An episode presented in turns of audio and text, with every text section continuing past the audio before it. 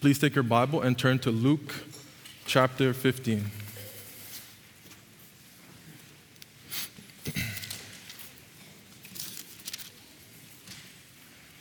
Luke chapter 15, I'll be reading from verse 11 to the end of the chapter.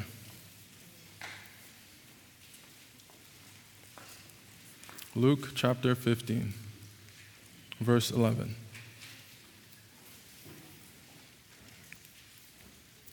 This is what Holy Scripture says. And he said, There was a man who had two sons. And the younger of them said to his father, Father, give me the share of property that is coming to me. And he divided his property between them. Now, many days later, the younger son gathered all he had and took a journey into a far country.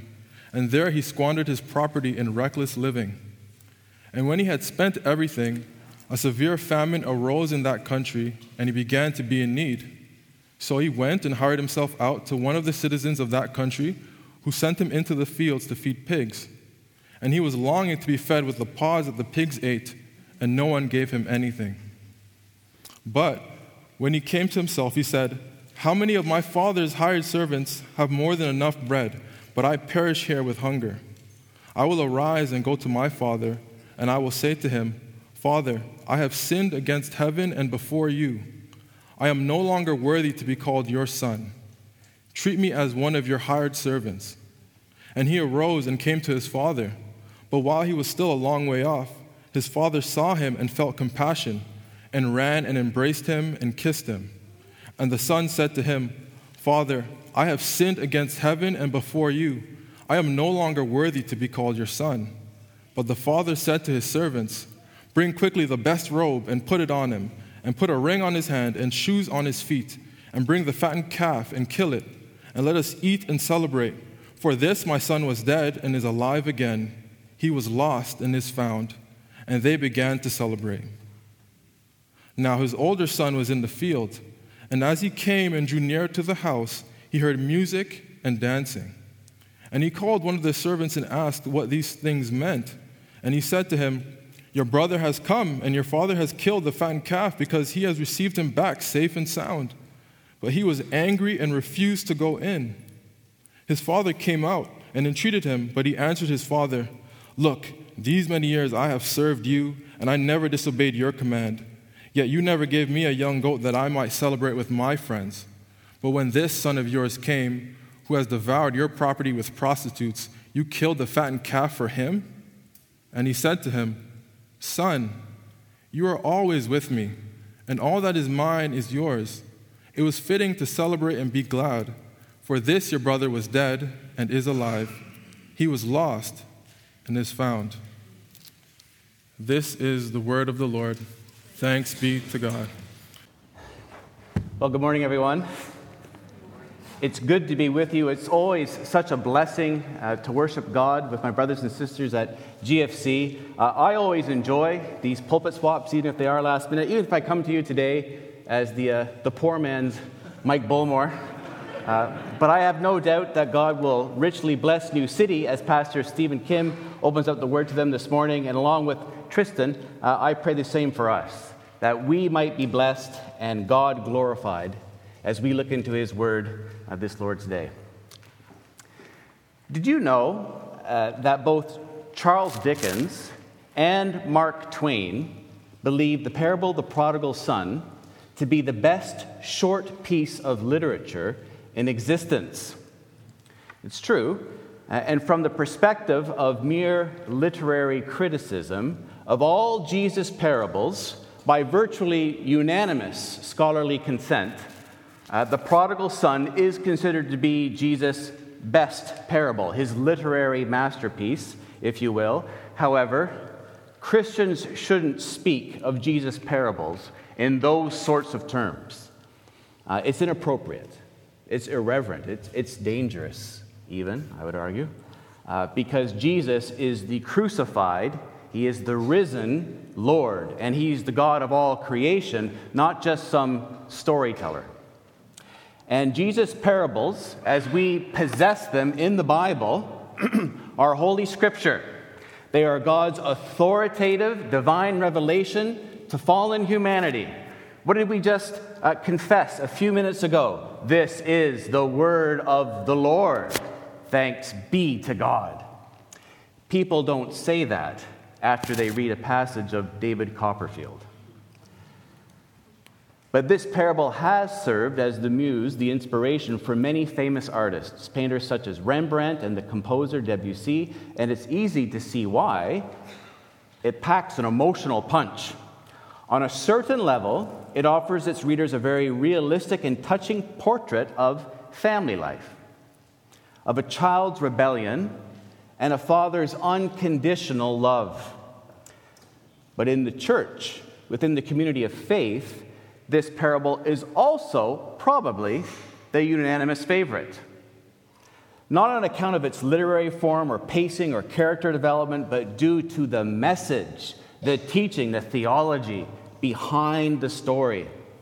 This parable is a treasure trove of insight into God's love for lost sinners and the hope of divine forgiveness in the face of human rebellion.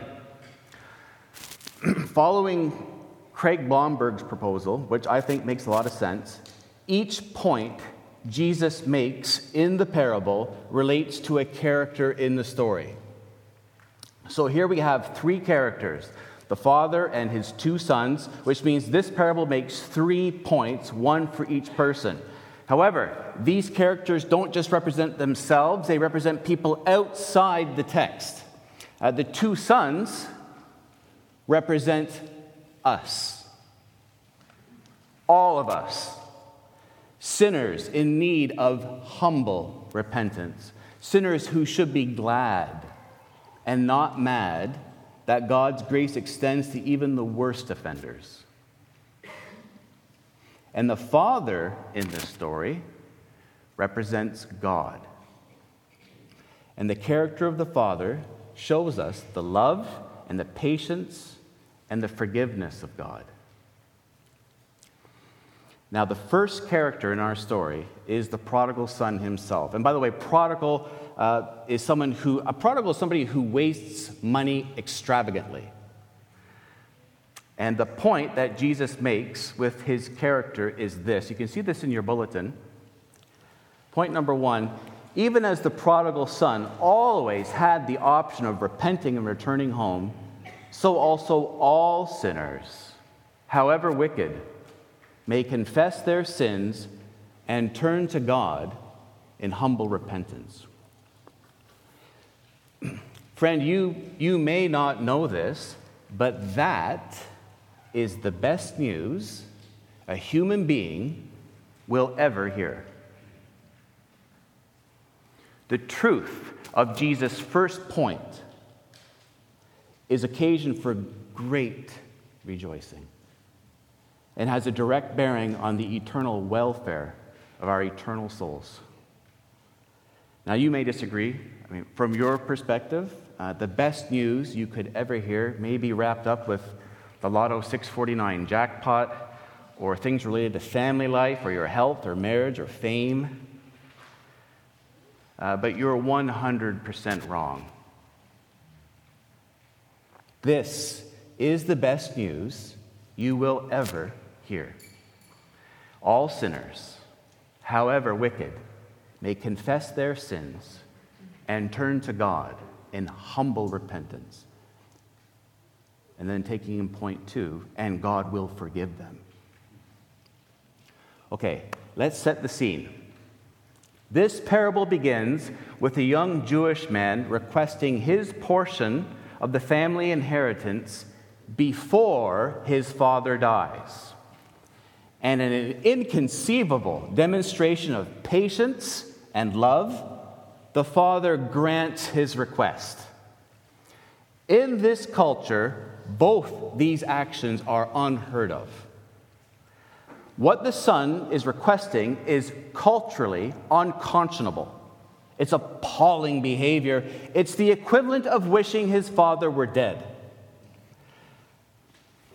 Will, what would it mean? What would it say to the world about what you think of your father's family if you changed your last name from Martin to Humperdinck. Unless you're in the witness protection program, uh, that sends a very clear message to the world. Uh, Paul, what would it mean? What would it say to the world if you took Allie out of your will? What does it mean if a wife takes off her wedding ring and throws it in her husband's face? All of those actions speak of severing relationships, don't they? And by making this request for an early inheritance, what this young man is doing is he is severing his relationship with his father. He is removing himself from his family. He is renouncing his sonship. You are no longer my father. I am no longer your son. And in this culture, after honor to God, there is no greater duty than honor to one's parents. This young man is dishonoring his father. He is bringing shame onto the family. Now, familial shame can be a tricky concept for some of us to understand if you're Korean or from the Middle East. You got it down pat. Uh, but Canadians, not so much. But in the West today, we usually think of shame in individual terms, don't we? Uh, by embezzling at the office to fund my cocaine addiction, I've brought shame onto myself, me, myself, and I. Uh, but in the context of our story, shame is always, always communal. Your personal shame is imputed to your family or your community. And in the first century Jewish audience, when they, when they heard this young man asking for an early inheritance from his father, they would have been aghast. And again, that a first century father would grant such a request is an almost inconceivable expression of love and patience. So look at verse 13. I'm reading from the NIV. Not long after that, the younger son got together all he had, set off for a distant country, and there squandered his wealth in wild living. So the son departs, he turns his early inheritance into cash, and goes to live among the Gentiles of a distant land, a people who do not know or fear the God of Israel. And we need to be looking at all this through the perspective of the audience to whom Jesus is relating the parable. We need to fuse our, our cultural horizons. This young man first dishonors his father, he brings shame to his family, and then he leaves the land of Israel, the land God promised to the patriarch Abraham to live in a land where God's presence does not reside, because at this point in salvation history, God locally dwells in the Jerusalem temple in the Holy of Holies. He's now living in a land removed from the temple system of sacrifice for sin, God's presence, and in this foreign land, he takes to wallowing in wickedness. He's hiring prostitutes with his inheritance. And then, verse 14, after he's spent all his money in wild living, a famine strikes the land.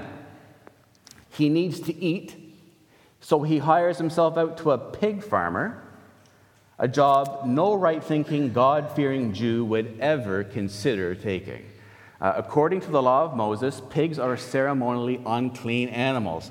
And, and if this were a, a modern day uh, parable, the equivalent for us would not be, it would not be, there was an economic downturn in the land, and so he became a septic tank repairman or a sewage diver. No, our equivalent would be he became a pimp. He sold fentanyl. There's a moral dimension to this. But even though he's scraping the bottom of the, of the barrel, this lowly occupation, it, he, it's still unable to meet his needs, and he suffers from hunger. In fact, the pigs he's looking after are better off than he is. Verse 16, he longed to fill his stomach with the pods that the pigs were eating, but no one gave him anything. Kids, can you imagine that? Have you ever been that hungry? that you've envied a pig at slop. You got to be pretty low down. This young man wants the food of unclean animals and he cannot have it. Today we'd say he's living in the gutter. Worse, there's no one in the land to offer him food or comfort. He's all alone. Suddenly, he comes to himself. He comes to his senses. Verse 17. When he came to his senses, he said, How many of my father's hired servants have food to spare? And here I am, starving to death. So he begins to develop a plan of action. He will act quickly and humbly. And, and that's the key here humility. There is great humility on the part of the son. He knows, he knows he's forfeited his rights to sonship. He's already for, forfeited his, his rights to the inheritance, you know, but it, it's better to cast himself on his father's mercy, right, than to starve to death in a pig pen. Verse 18 I will set out and go back to my father and say to him, Father, I have sinned against heaven and against you. I am no longer worthy to be called your son. Make me like one of your hired servants. So he got up and went to his father. This young man is going to place himself at his father's discretion. He asserts no rights. He recognizes he has no claims. His only hope is that his father will make him a day laborer, the lowest of three categories of laborer. And that's fine. Uh, he's prepared to be the lowest of the low. And notice, there are no excuses here only a confession of wrong and a humble request. So the young man repents and he sets off for home. And the first point of our Lord's parable is this even as the prodigal son always had the option of repenting and returning home, so also all sinners, however wicked, may confess their sins and turn to God in humble repentance. Friend, are you here today mired in sin? Are you living in a pig pen? Are you starving to death, spiritually speaking?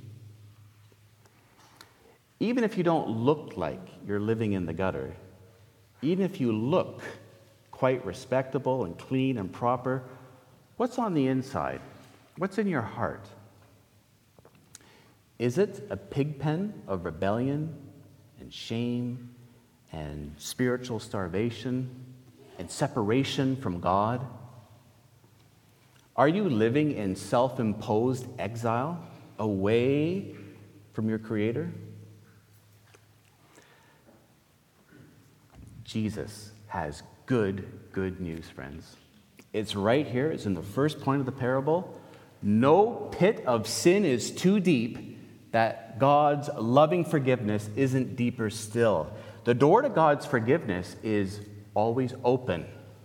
There's no need to be starving to death in your own pig pen of sin for one second longer. Don't allow, friend, don't allow your arrogance or your pride or your self righteousness to stand between you and the forgiveness of God for your sin and, and reconciliation to your heavenly Father.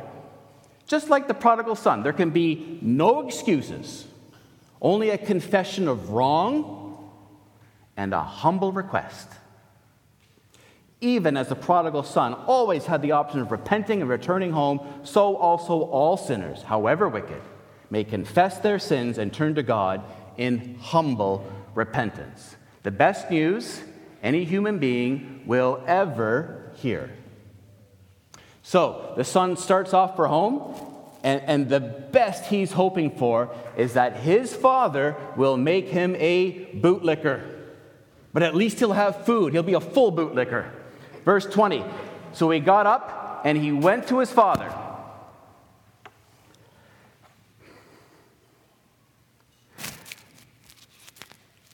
But while he was still a long way off,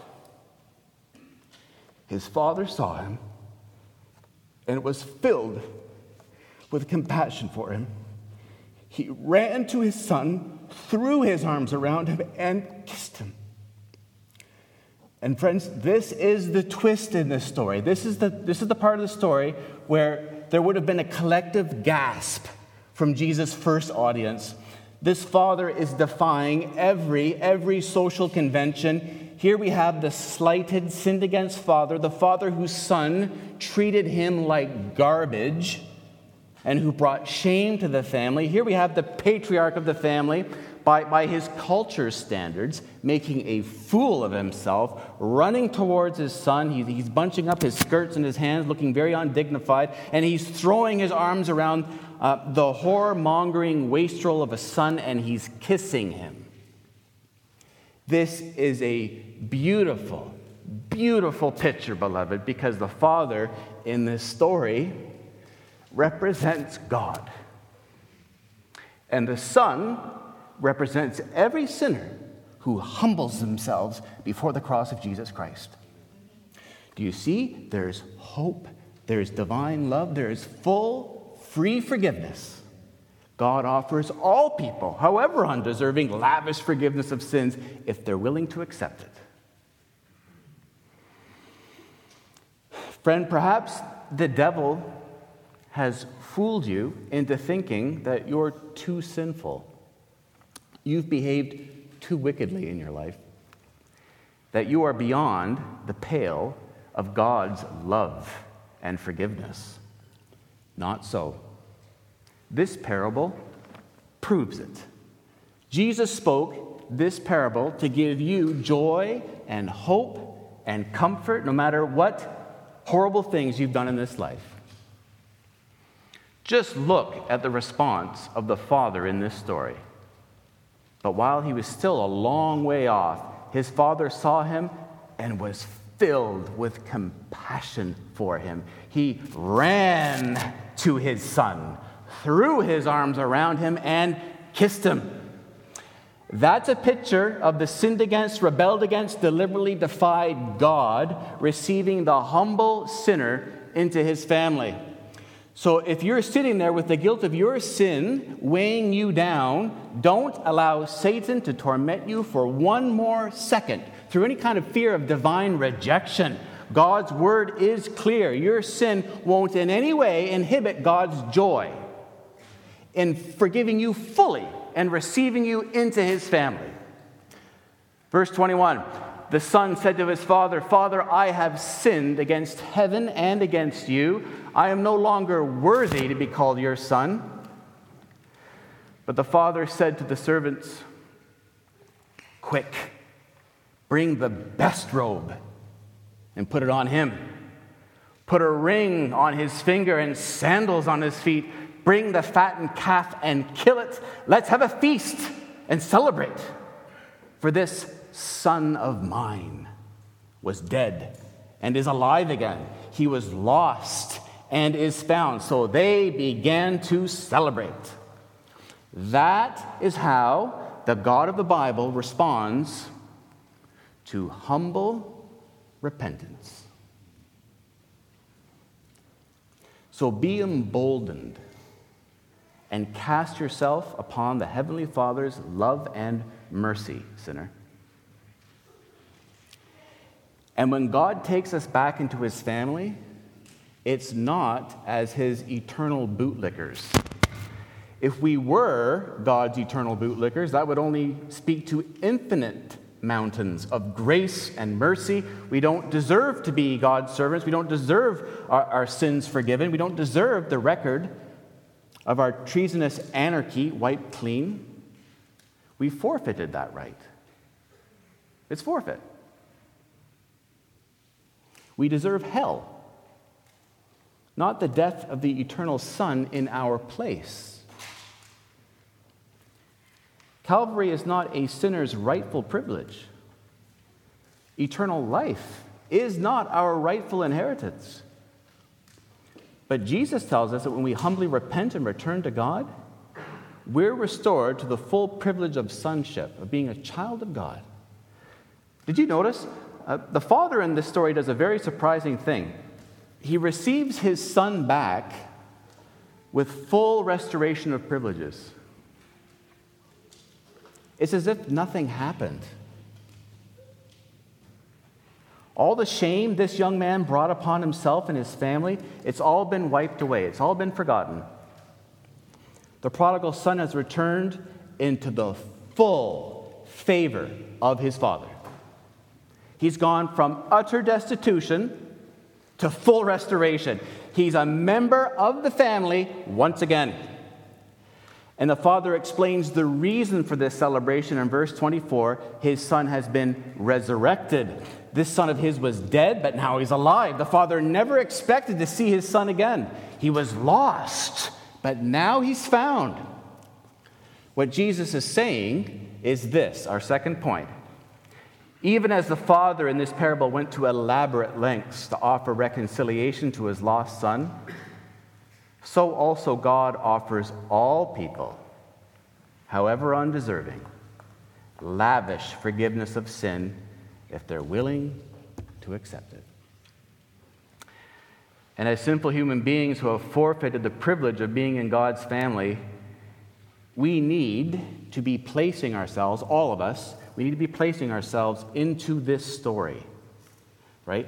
We are the character of the lost son. Every human being who has ever lived must identify themselves with this character of the prodigal son. We're all, we're all just as bad as he is. We're all in the same predicament. If, if you're thinking otherwise, you are sorely mistaken.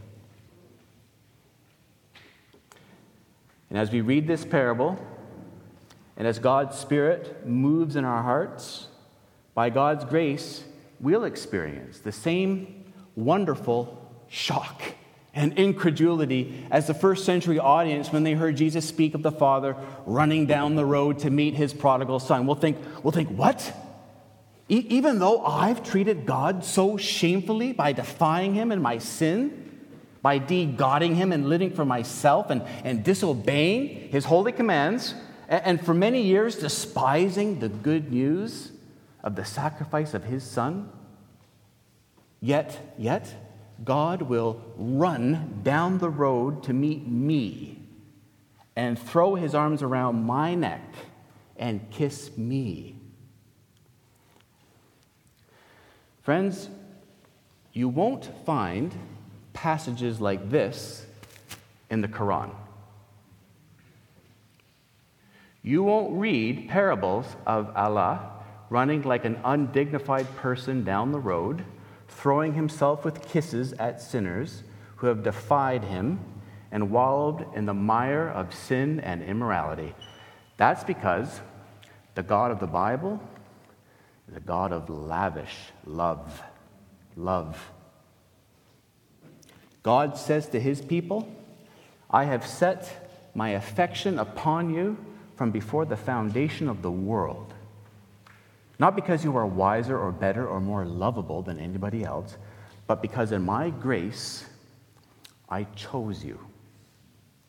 You are mine, and nothing in all creation can separate you from my love as it's mediated through my Son, Jesus.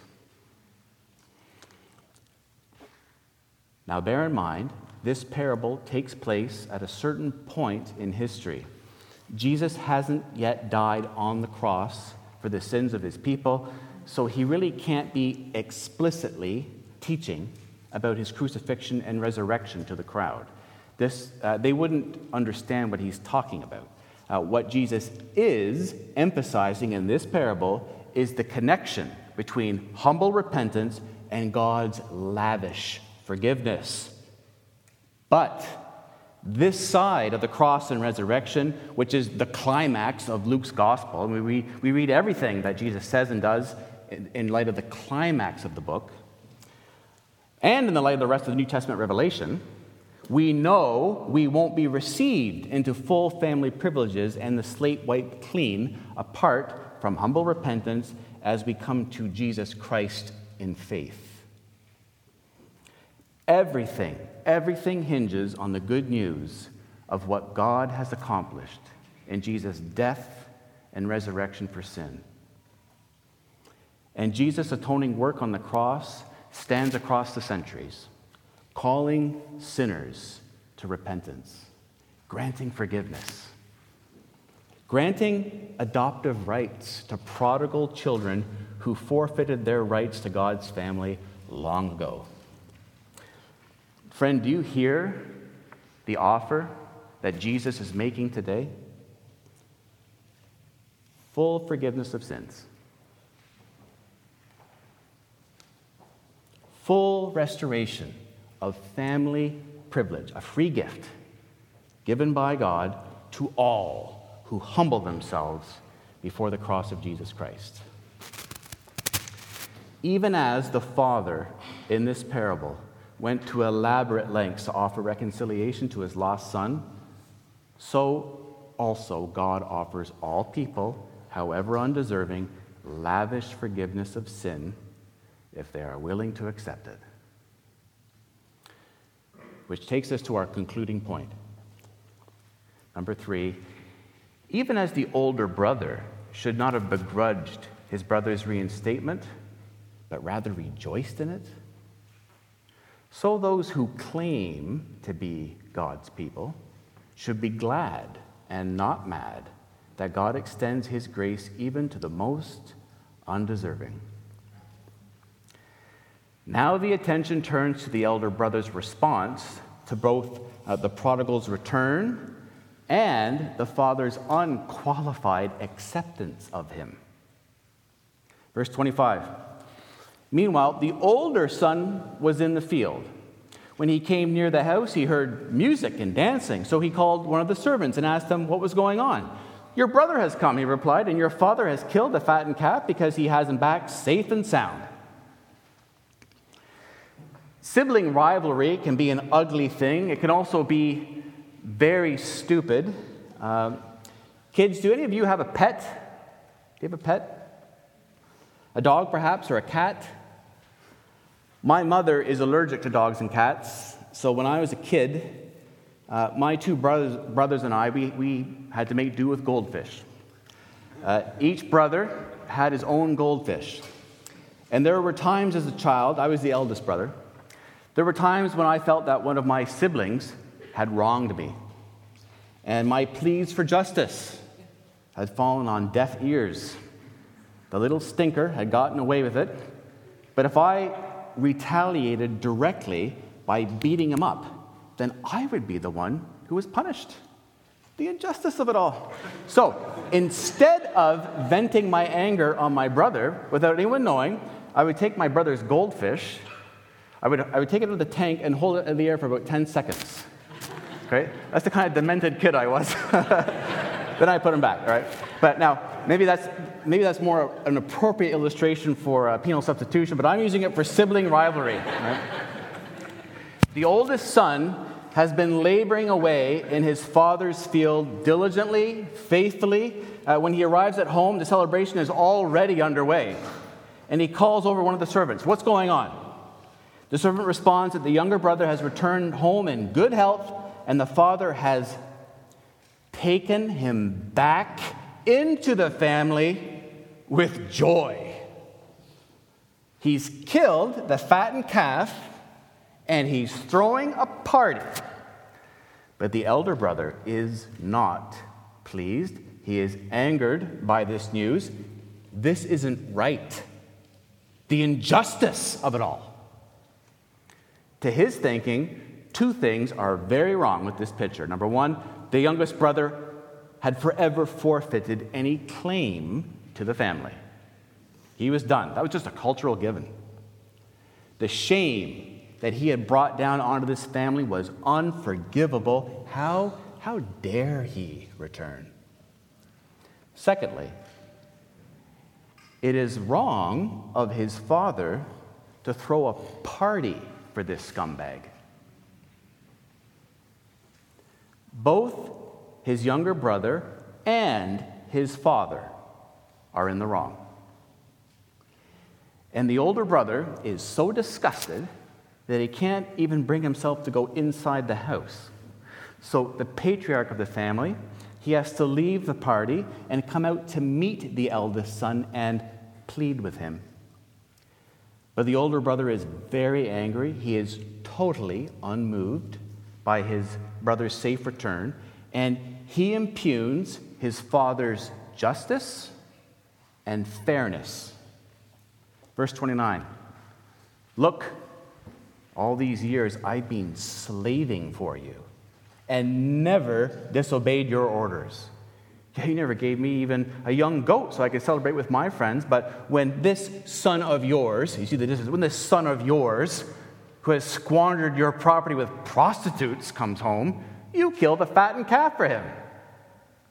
Notice how he's, he's focusing on himself in opposition to his brother, the son who was obedient, even to the point of working like a slave, has no reward, no celebration while the son who wandered away and squandered his inheritance on prostitutes is given a huge celebration.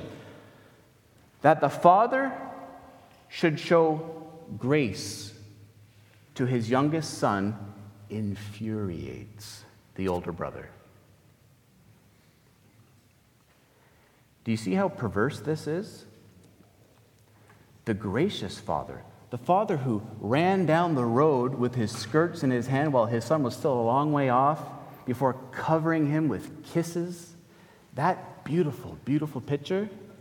He's now made to look unfaithful, unfair, ungenerous. Just, just take point number two, GFC, and, and wipe that truth from our Bibles. That, that's what the older brother would like. But listen to the father's tender reply. It's just as tender as his son's words are harsh. Verse 31 My son, you are always with me, and everything I have is yours. He's always had access to the celebration. All the father owns belongs to him. The prodigal brother's reinstatement into the family in no way diminishes the elder brother's status. Verse 32 But we had to celebrate and be glad because this brother of yours, this brother of yours, was dead and is alive again. He was lost and is found. It was necessary for the household to celebrate a dead son, a dead brother, is now alive. That which was lost is now found. These are events that should result in great joy, not questions about fairness. What Jesus is telling us in this part of the parable is that even as the older brother should not have begrudged his brother's reinstatement, but rather rejoiced in it, so those who claim to be God's people should be glad and not mad that God extends his grace even to the most undeserving sinners. What prompted Jesus to tell this parable? Let's go back to the beginning of the chapter. This is why studying the context is so important. Go back to uh, verse 1 of the chapter, chapter 15. Now, the tax collectors and sinners were all gathering around to hear Jesus. But the Pharisees and the teachers of the law muttered, This man welcomes sinners and eats with them. Then Jesus told them this parable Suppose one of you has a hundred sheep and loses one of them. Doesn't he leave the 99 in the open country and go after the lost sheep until he finds it? And when he finds it, he joyfully puts it on his shoulders and goes home. Then he calls his friends and neighbors together and says, Rejoice with me, I have found my lost sheep. I tell you that in the same way, there will be more rejoicing in heaven over one sinner who repents than over 99 righteous persons who do not need to repent. Or suppose a woman has 10 silver coins and loses one. Doesn't she light a lamp sweep the house and search carefully until she finds it. And when she finds it, she calls her friends and neighbors together and says, Rejoice with me. I have found my lost coin. In the same way, I tell you, there is rejoicing in the presence of the angels of God over one sinner who repents. What's prompted these parables? Verses 1 and 2 tell us it was the attitude of the Pharisees and teachers of the law. They were a self righteous bunch who looked down on tax collectors and sinners. These people were to be despised. These weren't the kinds of people that you ate with. What's the application of these two parables? It's this there is heavenly joy over the lost person who repents, no matter how wicked they are. Friend, God will go to great effort and rejoice with great joy to find and restore a sinner to himself. God is not the God of the few, the God of the wise, the God of only those who think that they pursue God like these Pharisees. He is the God who searches, finds, and cares for unlovable sinners like you and me. And so, Christians must not be a judgmental people. We ourselves have been forgiven an infinite debt we couldn't hope to repay.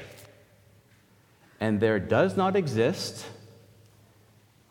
a category of sin or a class of sinner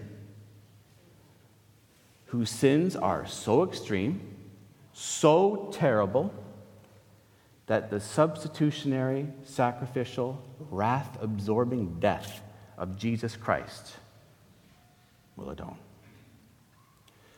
Jesus' blood goes deeper than the stain has gone. And this truth needs to impact our lives in a thousand different ways, but just one. This truth needs to impact our evangelism, brothers and sisters. We need to be more bold and less judgmental and more indiscriminate with whom we share the gospel. This truth needs to impact for whom we pray, that God might grant salvation even to our enemies. To those who have treated us shamefully.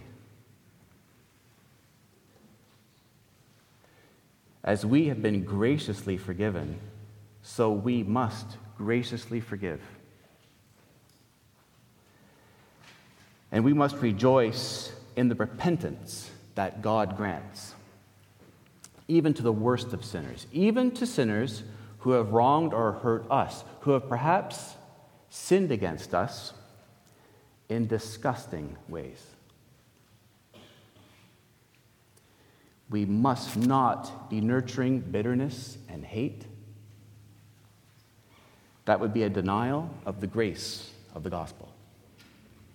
That would make salvation based upon something other than God's love in Christ. GFC, this text calls us to account. We must not be like the older brother and resent it when God grants full family rights to those who have humbly repented. We are all utterly undeserving. Even as the older brother should not have begrudged his brother's reinstatement, but rather rejoiced in it, so those who claim to be God's people should be glad and not mad that God extends his grace even to the most undeserving sinners. Even as the father in this parable went to elaborate lengths to offer reconciliation to his lost son, so also God offers all people, however undeserving, lavish forgiveness of sin if they are willing to accept it even as the prodigal son always had the option of repenting and returning home, so also all sinners, however wicked, may confess their sins and turn to God in sincere and complete repentance. Let's pray.